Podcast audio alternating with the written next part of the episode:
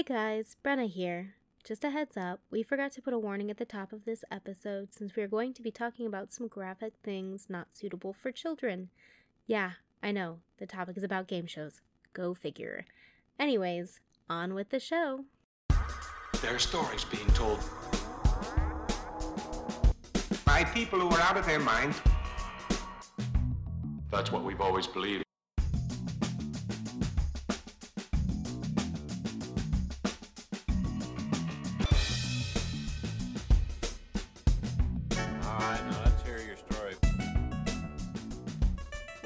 Lie Patrol, an edutainment podcast that brings to light ingenious, interesting, and sometimes unbelievable stories from history and mixes in creative storytelling. Every episode, we hope you learn at least four facts that you can use around the dinner table or at Macy's to astound your family, friends, or that pile of broken mannequins they keep in the back. The headlines are ear catching, that can't be true, factoids, while the explanations show you just how real they are. Every week, there will be two little lies thrown into the mix to keep us on our toes and vigilant for the truth. My name is Brenna, And I'm Michael. and the topic this week is Game shows? that. Yeah, good job. Yeah. Well, you win! Ding, ding, ding, ding, ding. Which store? Tell me what I've won. I'll tell you what you've won once they tell me what you've won. um, so welcome back, everybody. This will be our comeback episode. We're back, baby. Yeah, we got we got some real juicy, juicy tales to tell you. Um, Stories. We have stories. We don't tell tales. What? We don't. okay. Anyways, I feel like that's okay. Nitpicking. Uh, while we were gone, we did get some really good feedback from some fans of the podcast, and we really Thanks, appreciate Mom. that. Thanks, Michael's mom. and other folks. And I other- and swear, other folks. we had like maybe one other person. Thanks, mailman. yeah, and so we're getting right back into it. Uh, is there anything else you wanna? A man correctly predicted random patterns over 40 times in a row. I'm guessing that means that yes, we're done with the top of the morning shit. Okay. Yeah, thanks everyone. Welcome back. Newspaper symbol spotting is a gateway to gambling. American Idol was used as a cover up. Okay, the first one was A man correctly predicted random patterns over 40 times in a row. So I know what the game is for that, and it was actually he followed. There's a specific pattern. They realized that the it wasn't random at all. So I think that one's a lie. Although the second one, symbols in the newspapers, might be. You know what? this is all together too much already. Sorry, guys. We have to start this again next week. I can't do it. The funny part is, I wrote this months ago. You don't remember which one's a lie. I don't remember which one's a lie. I'm, read- I'm reading back through them real quick. Let's go with American Idol oh, because you put it out so obvious. There's no way that that's not it. American Idol was used as a cover up. What do you know about the Fox TV show Our Little Genius? Nothing. I don't know anything about that. Yeah, it never aired. And for Oh. good reason. watch me just sit here and go, "Oh yeah, I used to watch that all the time." So the premise was Who Wants to Be a Millionaire? Children's Edition. oh, kids love money. There's 10 questions, and each answer earned, earn the child between the ages of 6 and 12 an increasing amount of money. Two assists were available to the contestant phone an adult and ask a panel of experts. At any point in the game, the parents could stop the contestant from answering any more questions, and the contestant would win any money accrued. I have a question. Yes. What were the ages again? 8 to 12, 6 to 12. 6 to 12. That's such a big age range too. And so basically, it wasn't the, the kid got to do the thing, but then the parents are the ones who are like, "He's not going to answer anymore. He's going to take that money." Yeah, something yeah, like exactly. Or Because children can't give keep consent. going. Yeah. keep going, Jimmy. You I am not sending you The to Juilliard. The farm's for- writing on this. Or I guess little Juilliard. I don't know. They have a little kid Juilliard. Isn't Juilliard like a art school? I don't know. Yeah. This show was the brainchild of Mark Burnett, who who you might know from producing shows like Shark Tank, Survivor, The Apprentice. So when he went to the Fox executive seven days before the show was to air in January 2010, telling them to postpone it, it raised a lot of eyebrows. Burnett claimed that there was issues related to the show's integrity and that there were allegations that members of the production team had given a contestant and their parents subjects that would be asked about and even specific answers. With such little time between Burnett raising these issues and the projected air date, Fox had turned the season premiere of American Idol into a 90 minute cut in order to use the space that Our Little Geniuses left. Oh. Stupid. But we're not done. Oh And- man, I was really hoping we were done. In February 2010, the FCC had launched a formal investigation into the show to see if the integrity of the game had been soiled. So, during your research, did the Communications Act of 1934 come up? Communications Act of 1934. No. So, it's the, the FCC rules uh, for game shows, basically. Uh, it states that it's illegal Oh. for anyone to give, with the intent to deceive the viewing or listening public, assistance that will affect the outcome of the quote purportedly bona fide contestant of intellectual knowledge or intellectual skill. You know, it might have come up, but it doesn't. It's not associated to any of my stories. But Basically, I think you can't be feeding I, you can't fix things. Yeah. Which oh, I'm sure that never happened since 1934 ever. The formal investigation came with a letter that had several claims on it. One of the more interesting ones was that a contestant was told about the British naming of musical notes. Do you know what 164th uh, note is in the British naming convention?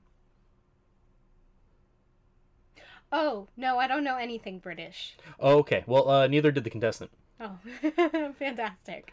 Uh, for the record, it is a a hemi demi semi quaver. A hemi demi semi quaver. Yes. Hemi demi semi quaver. Of course, they probably use that in their everyday language All the time. too. Yeah. Everybody's talking about I'm sorry. those 164th notes. I'm sorry if you're a musician or you're British. and I'm not.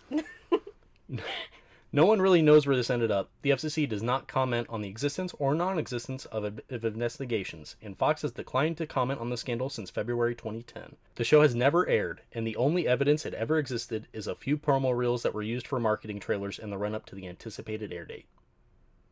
oh. So that one was true. Yay, I knew it was because you blatantly called it a cover up, which means that it has to be true. okay. A man correctly predicted random patterns over 40 times in a row. Newspaper symbol spotting is a gateway to gambling. Oh, it's definitely number two. It is gateway to gambling. Newspaper symbol spotting is a gateway to gambling. So, what do you know about the Pembro- Pembrokeshire murders? They happen in Pembrokeshire. Well, that's a start. Nailing it. Do you know? Do you know what day or I don't remember which murders these are. Michael, there's so many murders in the world. December 1985? Siblings Richard and Helen Thomas were killed. Four years later, in June 1989, tourists Peter and Gwenda Dixon were murdered. These are known as the Pembrokeshire Oh. murders. Yes, okay. I you know, know, who you're talking you know the about. story. You just didn't know that one.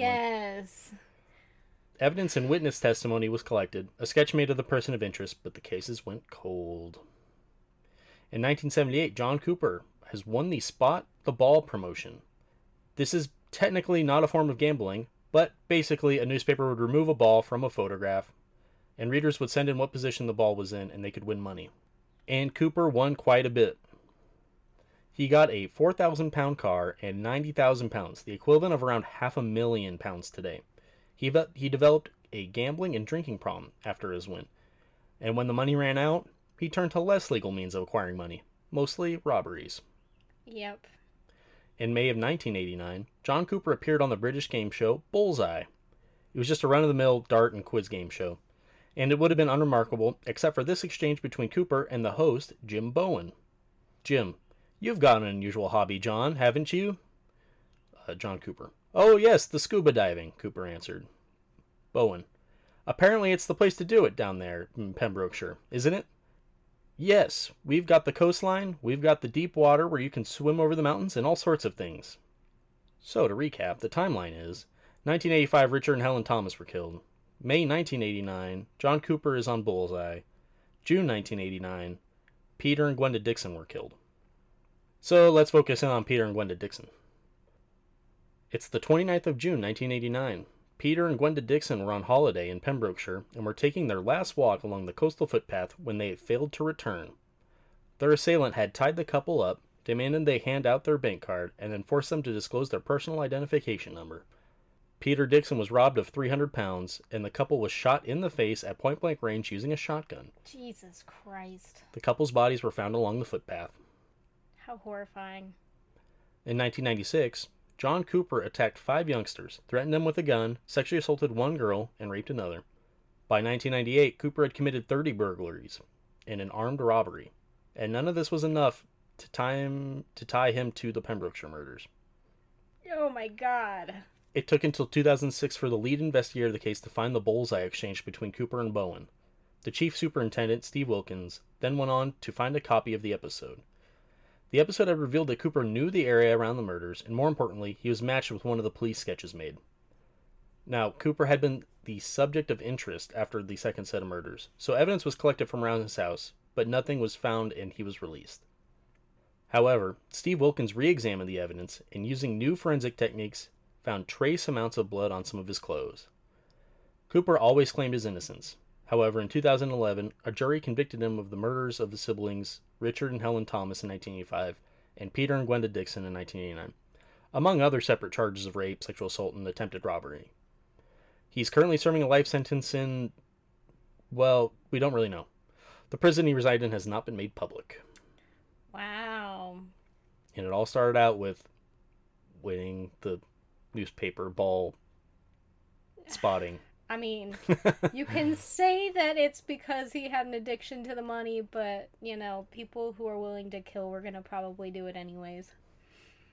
That is insane and also really awful. And thank you for being such a downer when I thought it wasn't going to be that much of a downer. And then I realized you did that thing. I I was like, "Oh, just so you know, I know all the murders in game shows."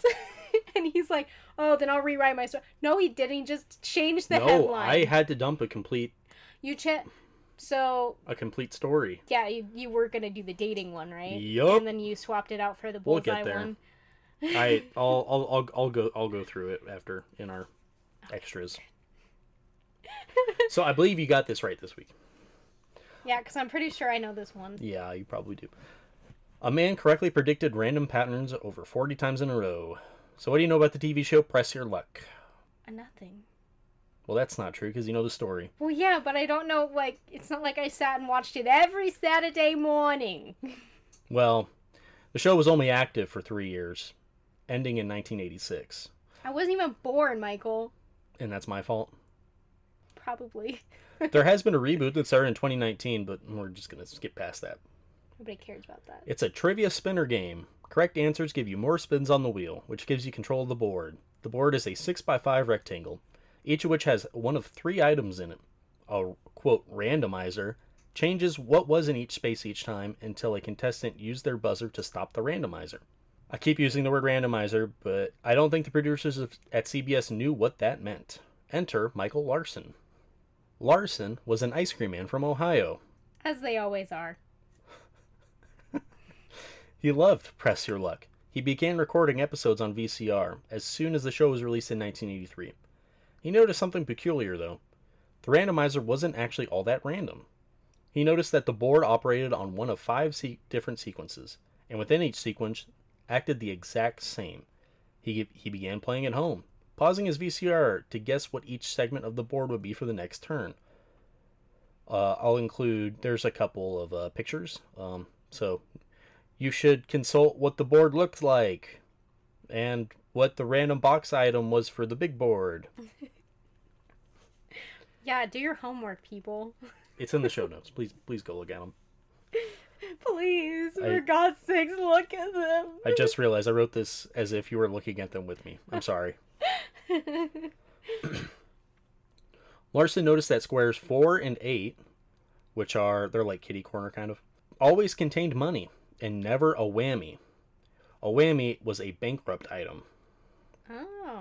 In the second round, the 4 and 8 also had a spin again item, which would allow the contestant to remain in control of the board for the entire game.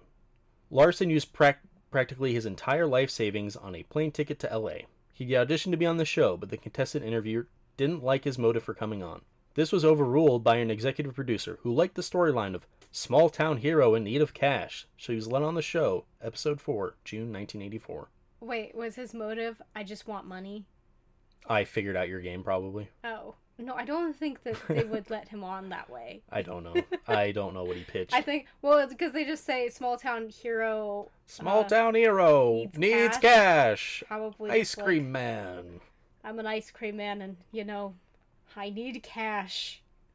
And When- you know, the thing about ice cream men, they're always heroes. So When you're an ice cream man and you need cash now.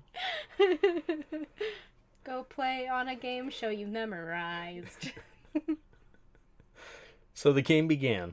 He didn't have much success in the first round. He just wasn't doing well with the trivia, and knowing where the board was going to go was of no help this round. The extra spin was crucial to his strategy. When the second round came, he lit it up. He had earned more spins than the other two contestants, which allowed him to spin on the big board first. He could finally play his strategy. Using the memorized patterns, he kept aiming on spots 4 and 8. Some of his early stops were slightly erratic, not landing on 4 and 8 intentionally, but he racked up over $10,000 regardless. After the first 10, he began exclusively landing on 4s and 8s. By the time he was done, he had spun over 40 times, accrued a little bit over $102,000. He passed his remaining spins to the other contestants. The next contestant spun a whammy immediately and ended up spinning two more times, accruing $5,000. The last contestant picked up about $9,300 and then passed her last three spins to Larson. On his last spin, he hit number 17, which had a whammy, but Larson was able to avoid it. All said and done, he had $104,950 in cash and $5,287 in prizes, including a trip to the Caribbean he earned on his last spin. Sick. Funny enough, Press Your Luck had never had an episode go over 30 minutes, but because Larson was able to spin for so long, CBS decided to split the game over two days of airing. I don't know what's going on. What do we do? I don't know. Just just keep letting him spin? Well- I don't know. This this is going insane right now. Of course, he was accused of cheating. The executive producer saw that Larson celebrated his spins before even knowing what the item in the box was. Additionally, he reacted differently during his first few turns of the second round than in any other spin. CBS refused to pay, but after going through the contract, there wasn't a clause that would have disqualified Larson's strategy. The network finally gave in and paid out the money. At the time, CBS had a $25,000 limit that if you won more than that, you would retire an undefeated champion. Larson was not asked back because of this rule. About a month later, the board was reprogrammed with five more sequences, and another five more sequences a month after that. Eventually, there were 30 sequences that the board used, ensuring that no one could re- reproduce the Larson strategy. The Larson strategy. One of the few times where uh, it's the people who are thought to be cheating and not the show setting people up fixing it. So that's that's cool. Good. Yeah, so, I'm glad they paid him. yeah, well, That's what you get for having stupid system. random. Anyways, congrats. Thanks. Hit me. Number one, man charged with killing game show camera crewman. Number two, game show punishes contestants with teddy bear cuddles. Number three, charity game show charges four thousand a minute for ad time. Read the first one again. That's not a headline. That's Man charged with killing game show cameraman crew. well, you say that as fact. So if that's oh, a sorry, show camera crewman. you say that as a fact. Hmm. Okay, number two. Game show punishes contestants with teddy bear cuddles. Mm, that sounds so ridiculous. That sounds like the dumbest thing I ever heard. But I can't think of a a, a game show that would do that. And number three. Charity game show charges $4,000 a minute for ad time. That's pretty believable, but is the number right? Do do do do do do. Oh wait, sorry, that is copyrighted. Yeah, you're getting Copyright. straight to jail. Straight to jail. Do not pass go. Oh man. Uh, give me number two. Number two, Yes. game show punishes contestants with teddy bear cuddles. It's too ridiculous to not be true. It's too ridiculous. Okay, Michael, how long do you think you could stay awake for if you tried? Oh, is it is it is it this game? Uh, I don't know. Probably like if I really tried, you can probably get like maybe 36 hours out of me. Okay, and how much harder do you think you would try if you're going to win 100,000 pounds or nearly 140,000 in current US dollars?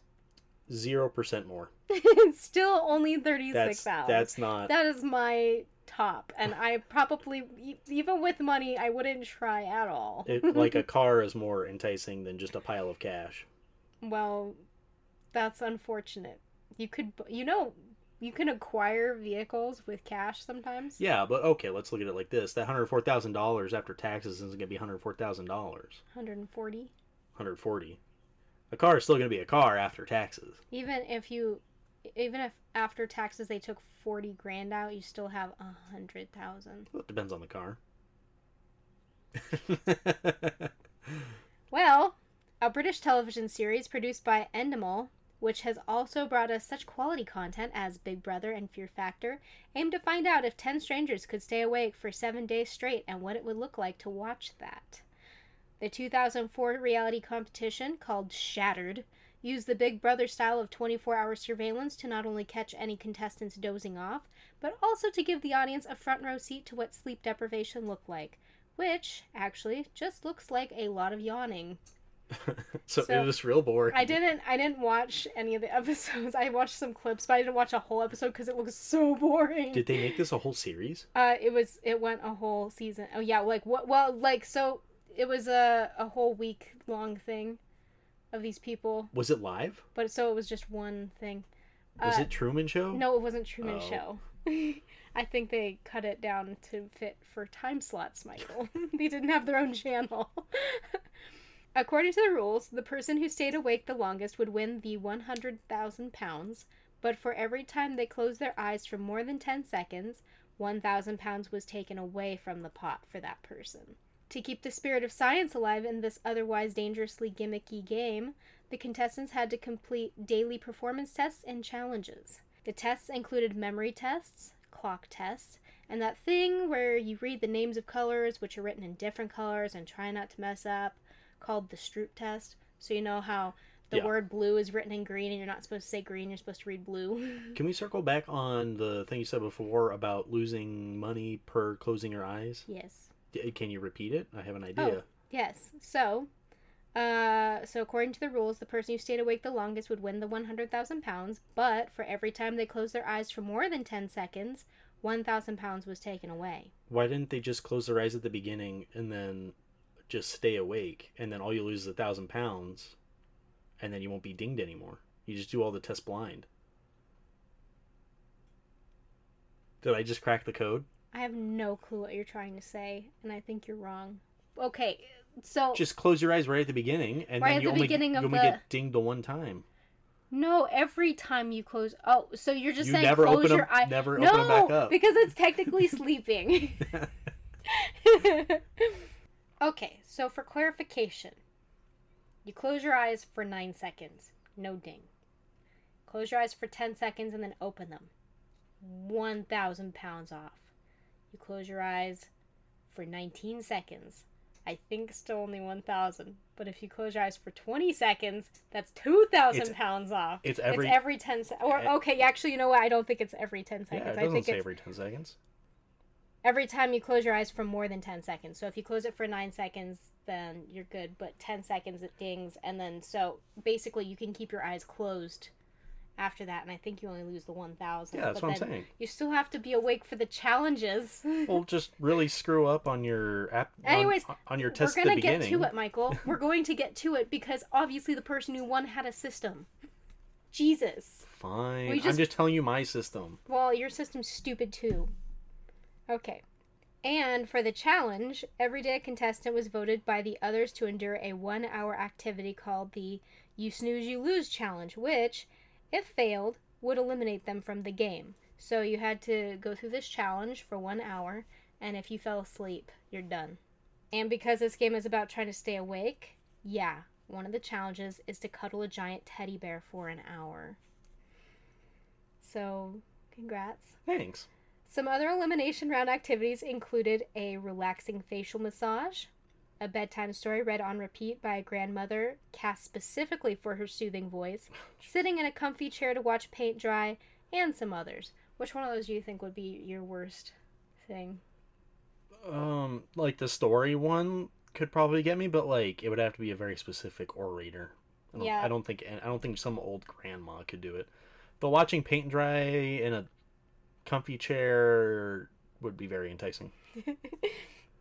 Of course, I think the absolute worst one, in my humble opinion, is the challenge of get this watching a lecture on triangles that they had already watched earlier in the week. So you already watched it, it's on triangles, and I have to sit down and watch it again.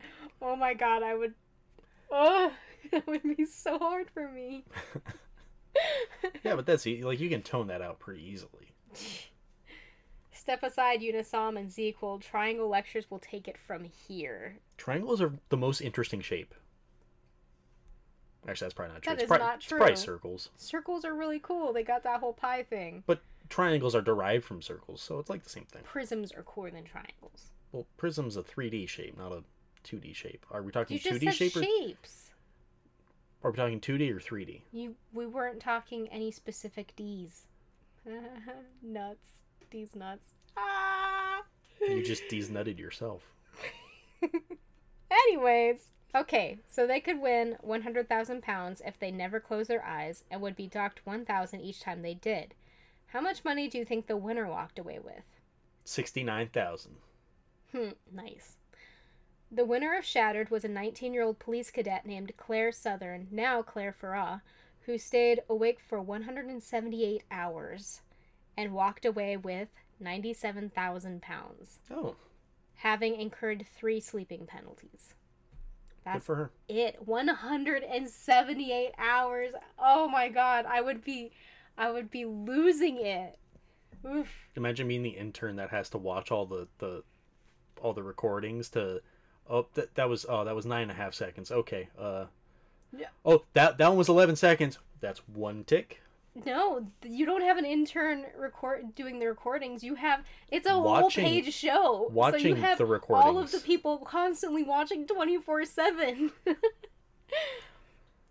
Another contestant did not think Claire had played fair, not because she had penalties, since all of the remaining contestants had had illegal sleep, but he claimed that she was using pain to keep herself awake by forcing her feet to cramp and drinking so much water that she always had to go to the bathroom. Yeah, that's a good strat. Yeah, it's a strategy, I think.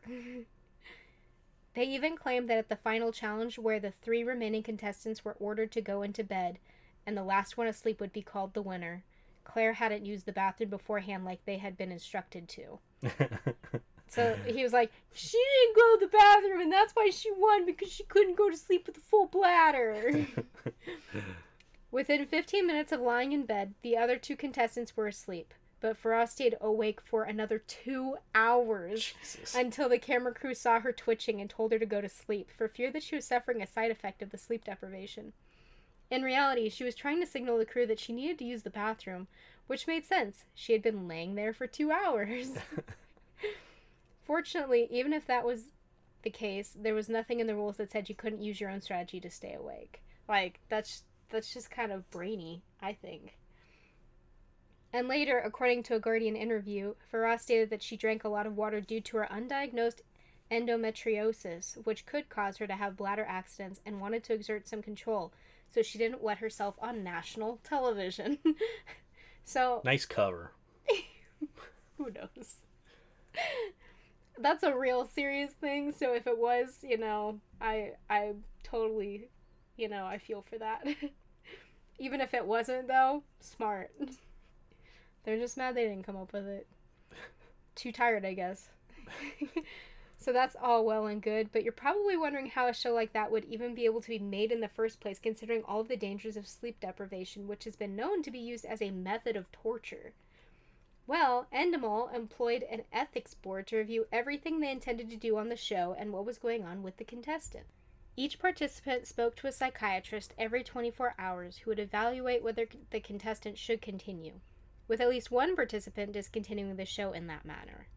So there was at least one person that's like, "Yeah, I just out. can't do this. Oh. this Or- I would talk to the psychiatrist, or- and they don't think this is a good idea." Wait, so did the psychiatrist throw in the towel for him, or did the person do it? So what happens was they they see the psychiatrist every 24 hours and then the psychiatrist evaluates how they're feeling, what their signal and then they will talk to them about, "Hey, you know what? This isn't very good for you." So what it is is they're trying to convince them because you can't tell an adult to I think that's what it is. So they you have to still get consent from them. It's not like they're just like, "No, I'm pulling them out of it."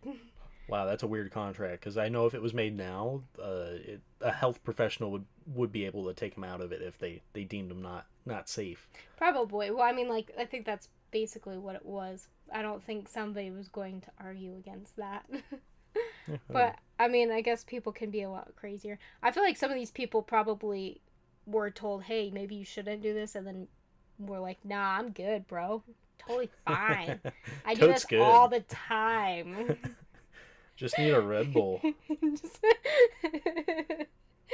Where are my five hour My energies, five-hour energies. bro? Unlike its older sibling, Big Brother, Shattered would only run for the short span of a single series, not intended for multiple seasons, although it seems safe to say that a show like this could not be made today. If you are curious or just can't sleep, all of the episodes are available to watch on YouTube. Sweet dreams. Because I imagine it will bore you to sleep. Was it bad? It was so boring. People one of the reasons why they didn't have it back was people were just like, "Yeah, cool. Um this is boring to watch." All right. Fun. So, we are left with man charged with killing game show camera crew man and charity game show charges 4000 a minute for ad time. The first one's true because you can be charged without being guilty. I imagine that's happened before. Michael Birdman, lawyer at law. I can't do it. Well, bird law is highly misunderstood.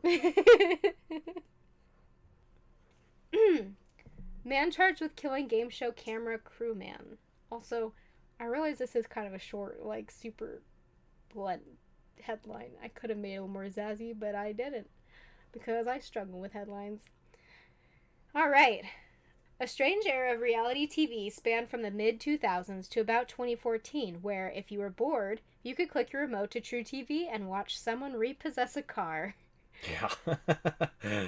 Which, you know, fantastic, huh? you know, the premise of that show was so much better than it actually was. I really thought it was going to be like cops, but with like repo. There's people. like five shows. I know, but all- but all- like, yeah, it's Like, just like a live like- on the street thing, not a setup Yeah, like, shtick. oh my god, it's my my boyfriend's baby mama's girlfriend's sister-in-law, whatever. okay, so Operation Repo, one such show, began in 2007 at the height of the housing bubble and lasted through the 2008 crash, making a mockery of people's bad situations until 2014. But no year was bigger for repo shows than 2011, bringing us Lizard Lick Towing, as well as South Beach Towing, who focused on repo ride alongs and made content out of the downtrodden also until 2014. How nice! Good for them. But 2011 also brought us a spin on the subject, a game show in the genre called Repo Games, Oh yeah. where contestants were people with liens out on their vehicles. Oh my god. I am not gonna. Uh, this game is so messed up. and I have to say, I found a lot of really messed up games. There's a lot of really messed up game shows out there. the episodes featured two repo men, Josh Lewis and Tom Datone, usually going to people's houses, hooking up the vehicle in question to their tow truck, and then getting the owners to play a trivia game. Oh my god. If the owners answered the questions correctly, Repo Games paid off all outstanding debts on the vehicle. If Right. they didn't, the car was towed. I remember this. And For every correct answer, they would like lower the car like a little bit, and every Oh, and every would wrong go answer, they they raise it a little bit. How messed up! Basically, if you're just poor, you'll probably get to keep your car. If you're poor and uneducated, your only means of transportation is probably going bye bye. but while most game shows are fun and usually don't cause people to pull guns on each other, Even if you want to, Family Feud, I'm looking at you. An episode of Repo Games, which was shot in Vegas in April of 2011 and aired on July 12th of 2011, a local man did just that. Las Vegas resident and middle school special education teacher Carlos Baron pulled a gun on the filming crew after they were parked outside of his house at nearly 10 p.m. on a Monday night. Although the full story isn't clear, Baron became incensed at the crew, who was reportedly searching for the car they were supposed to be hooking up at the time, which was not Baron's. Three shots were fired, two believed by the police at the time to have been in the air, and one to have been in the vehicle's direction. The crew then called the cops, which caused Baron to flee into his home and barricaded himself inside. He then attempted to escape out a back window and was apprehended. No one was hurt that night other than Baron himself, who was treated at a local hospital for minor injuries, making this story this week's lie. What? No, He that's didn't kill anybody. yeah, no. But you read the headline again. He, Attempted, okay, yeah, attempted okay. murder. He wasn't charged with murder because nobody died. It read wasn't that, read that, read, attempted. read the headline. It was not. Man charged with killing game show camera crew man. Oh. ugh. You just rewrite everything. We're not playing Premiere, okay? you can't just rewrite everything in your head. Baron was charged with attempted murder with a deadly weapon, assault with a deadly weapon, and obstructing a police officer, but was acquitted of these charges in his 2014 trial. However, he was instead convicted of felony assault with a deadly weapon, carrying a concealed weapon, burglary, and misdemeanor discharging a firearm. This means whatever stories were told in court were not released to the public because I have no clue where the burglary charge came in. He's at his house. He burgled his own house. Yeah, I guess he burgled his own house. but although Baron was a registered gun owner, supposedly the gun that was used was never found, possibly leading to the concealed gun charge. Yeah, so he was even he was a licensed to conceal carry and everything, but still he got all these charges. So whatever the story was, it's either we don't know about it or mm, Uh, so I'm gonna go with that. That one's just inconclusive because maybe he was charged. He was just not convicted of. nobody died. Well, that doesn't matter. You can't be murdered if you didn't die. You can still be charged with it. Just won't stick. Or in certain states, it could stick depending upon what you look like. Finish Um, up. Finish up the story. Baron, who was a former Homeowners Association president, was sentenced to 90 days in jail and five years probation for the incident. And although we don't know the whole story, I have to say, maybe if you didn't act hella sus in an unmarked van on a Monday night, you wouldn't have teachers pulling guns on you in the suburbs. Yeah, you say it. You say, you say it like it's weird, but that I think it's just a Vegas thing. I think they're all kind of jumpy and waggy gunny. well, it did look like they were trying to steal a car, didn't it? Well, yeah, but technically they were.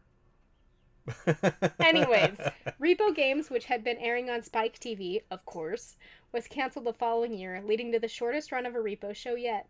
But they have a Facebook page with at least three people in the world wishing it would return. oh, good. Yeah, checked in on that. All right, are you ready for a charity game show charges four thousand a minute for ad time? Yeah. All right. Have you ever wanted to watch a game show? No, no one ever goes out of their way to like turn on TV and be like, you know what? I could really go for a game show right now. No, you flip on the TV and Jeopardy's on. You're like, yeah, yeah, I'll watch this. That sounds good. That's that's how it works. Okay, well that was just a joke. Um, I'm so sorry I triggered you.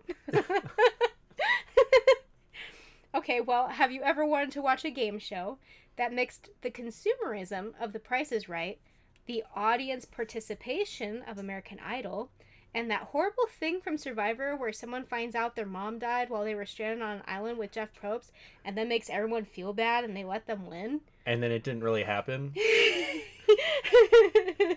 We're looking at you, Johnny. Johnny, Johnny Fairplay? Fairplay. No, I have never, never- never? wanted to watch that. But please continue. okay, well, there was a show like that. Oh, you don't say. I didn't pull that out of the air. I'm glad I wrote it like I thought that you thought I did. now tell me, Michael, when do you think this show would have aired? Ooh, uh, 2004. Wow, so close. That's weird. I'm pretty sure I just heard you say It started in 1945 on the radio and was on local oh. Los Angeles television in 1946, and then ran on NBC and ABC from 1956 to 1964. Wow, you really are good at this, Michael. I really thought you were gonna say, yeah, 2021. it's happening now. Turn on the TV. You're Catch, on. catch it on Fox weekdays at 5 p.m. This is us just letting you know that we now have a sponsor. so, the show was initially called Queen for Today and was then changed to Queen for a Day. And it went a little something like this. Contestants were women who wouldn't compete against each other so much as quickly tell their saddest plight to host Jack Bailey and what monetary thing they could be given to remedy it. This could be anything from a new fridge to replace a broken one or a wheelchair for their child. Some women were just surrounded by so much sorrow that they simply wanted a vacation. They had to keep their story short and sweet, however, so that the show premise didn't cut into the ad time, which easily made up three quarters of the program by the late 50s when NBC had taken over. Realizing it was a hit, NBC extended the show from 30 minutes to 45 minutes to sell more ad space priced at $4,000 a minute or just under 40 grand today. A minute. Anyways, once all the contestants shared their stories and we learned about a new powdered milk brand, how fast Ex-Lax works, and how to make coffee, the contestants would all sit in a row. Bailey would then recap each woman's story, and at the end of the story, the audience would clap. A meter on the bottom of your television screen would then have a needle bounce back and forth as if to be measuring the amount of clapping each woman got. When every woman had been clapped for, the host would quickly crown whomever received the loudest applause, indicating she was the saddest and most deserving of the contestants to receive a day as queen. Bailey would then quickly whisk the new queen away. Models would place the crown and velvet cape over her shoulders, sit her in the throne, and hand her a bouquet of a dozen long stemmed roses, where she was to then sit and have models pose around her with various other items she had just won. Although the queens had only asked for practical items at the height of the program's popularity, the women would also be showered with kitchen appliances and new tech gadgets, sewing machines, and, and anything else they and their sponsors could throw at them. And a brand new car. I'm not even joking. Oh my god, if you we should probably watch one of these just so you can see how absolutely ridiculous it is. There's links to episodes. They're on some of them are on YouTube. this also included pre-booked vacations, date nights, and even frozen dinners. So they had where they're like, "Oh, and here's a 20 meals all ready and they're in the fridge that we just gave you and it's going to be shipped to your house, but hopefully you're not cooking Friday because we booked you at this place Friday. It's insane. And oh, all while he's yelling all these things and this woman's showing him like a camera, you're also got this camera. Oh, you've got this. And these women are just like overwhelmed. In a specific episode available on YouTube, the woman was so overwhelmed trying to keep herself from crying now that she knew her son was going to get the wheelchair she had promised him. She did not seem the least excited about her new camera, refrigerator, cookware, 2500 in cash or the 2000 credit for the Spiegel catalog, which is like this up and like high-end clothing catalog from the time. For viewers, it was like watching a fairy tale come true five days a week, watching someone so downtrodden be lifted up so high and showered with so many gifts, and because of that, it is easy to see exactly why so many sponsors were willing to pay the high fee to have a model come out wearing nothing but a big cardboard box with a brand logo on it. It was literally just legs and a head sticking out of a cardboard Sticking box out of a corn- Ex-Lax. Corn pops box. Yeah, exactly. they would also have models wear clothing the queen would win, while another woman described the colors of the outfits to the at home audience who were watching it in black and white. so they'd be like, and this is in chartreuse and blah blah blah. And this is in slightly lighter gray. Yeah, exactly. With a slightly gray uh, undertone and maybe some gray around the uh, collar. Some gray around the white. yeah. If you two are feeling intrigued to watch poor housewives beg for bunk beds so their children don't all have to sleep in one bed, you may be dismayed to find out that most of the episodes have been destroyed. At the time, television companies took part in what is called wiping, where old tapes and recordings are either copied over to save money on supplies or destroyed to save space and storage. There are, however, 12 episodes in the UCLA Film and Television Archive, two Kinescope episodes at the Library of Congress, and a three disc DVD set printed in 2005 featuring seven original episodes and five rare footage episodes.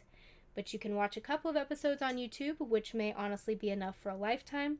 If you really want to depress yourself, go ahead and watch. Keeping in mind, you'll never know if their lives got better, and they are all probably gone now, anyways. Super downer. So can you read the headline one more time? Or basically, what they what the, what would you spend on ad space? So, charity game show charges four thousand a minute for ad time, which is now forty grand. About Yeah, but that's a that's a bargain. So for this year's Super Bowl, for a 30 second commercial, it's 5.5 million. yes, but this is five days a week. They extended it to a whole hour. That's for something that's supposed to be like, oh, we're helping these people. It's it's a lot of Yeah, it's okay. They've they've extended the Super Bowl to like five hours.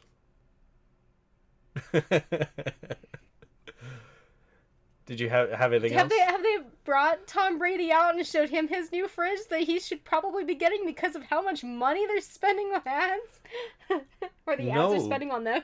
But honestly, I'm surprised he doesn't have a fridge sponsor. Uh, Do you have anything else? uh, I didn't write anything else, but there was definitely like a couple um, honorable mentions. Um, there was this show. I don't know what the title was anymore. I should have written it down. But they have this show about um, it was kind of along the lines of like the Repo show, except for it.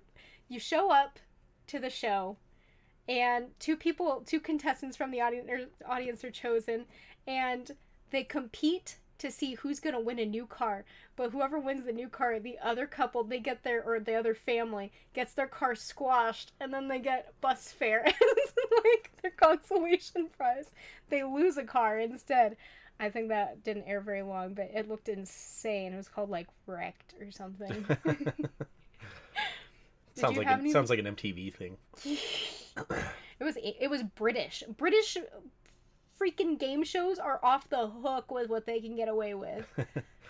Um, all I have is the dating game one. Oh, the the dating game murderer. So what do you know about the you go dating game? it. The dating game. Oh, there's three contestants, and I don't get to see who they are, and I ask them questions, and at the end, I choose which one I'm gonna go on a date with. Yeah, it's that's exactly. Yes, I know. It's, it's one man asking three women, or one woman asking three men. Yes, I know. The September 13th, 1978 game was like every game that had been played before. It started with host Jim Lange introducing the lucky bachelorette for the day, Cheryl Bradshaw. Okay, so Brenna, I'm serving you dinner.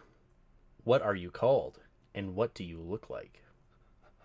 Oh, What am I called? Um. I have no clue what's even a funny thing to say. Though what what kind of a question is this? I'm called uh Brenna and and what's the the the food? What am I eating? I am serving you di- you for dinner. What are you called? And what do you look like? Oh, you're serving me for dinner. hmm Oh. A big old big old slab of pork chop. And I look like a person. I look like a person who's Okay. been shaped into a pork chop. Well, that's wildly different than the answer contestant number one gave. Oh. I'm called the banana, and I look really good. Peel me. Cheryl ended up picking bachelor number one, a long haired man, mid 30s, whose name was. Rodney Alcala. Can I just say how happy I am that the conclusion was that she didn't go on the date with him? Backstage, Cheryl got a bad vibe from Alcala and stated that she did not want to see him again. mm-hmm. Now, Alcala had been convicted of raping an eight year old in 1972. Jesus Christ. He was paroled after three years, and by the time he was on the dating game, he had murdered four women Tali Shapiro in 1968, Jill Barcombe and Georgia Wixted in 1977, and Charlotte Lamb only two months prior to the episode being filmed. Alcala had been upset by Cheryl's rejection, and authorities believe this is what sped up his murder spree.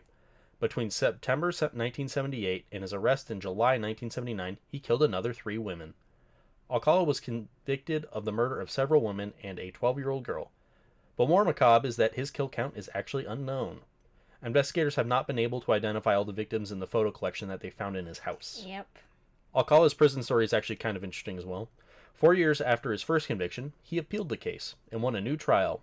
He was found guilty and sentenced to death again. In 2001, he appealed the second trial and won a third trial.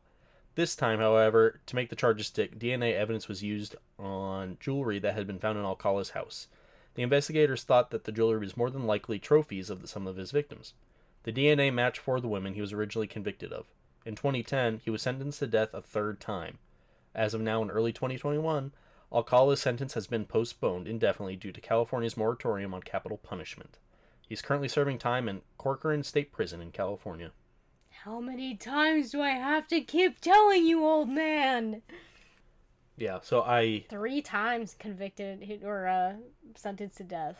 I had I had to scrap that one because you you knew it. I don't Oh even- yeah, sorry for everybody out there who already listens to all the murder podcasts and knows about these things. I had to call him off of it because I already knew about him. yeah, I don't even know what headline I was gonna use. But uh, yeah, that's all I had. yeah, game shows were a lot darker than I thought they were gonna be. Yeah, I thought it was gonna be fun. It was not. Well, what's weird is usually you don't take the dark turn, and you came out with Bangers. my God, some horrible fucking people. Some horrible people. Sorry. I'm still reeling a little bit. Anyways, thank you once again for listening to this, our comeback episode. And Buttons on your underwear and wear them there. Thanks for listening. My name is Michael. my name is Brenna. Bye. You say have a good one, Oh. and I say bye. Okay. Have a good one. bye. For show ideas, inaccuracies, or general comments, you can email us at theliepatrol at gmail.com.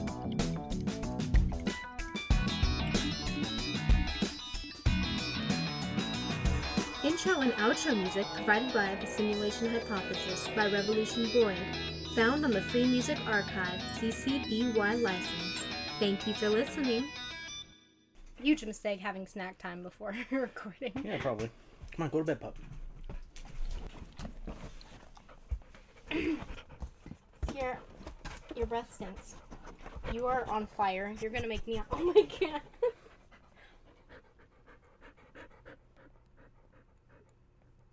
what are your views on the topic? Into the mic. Brilliant. Just brilliant. Well, we're always uh, happy to have a fan of the pod on here.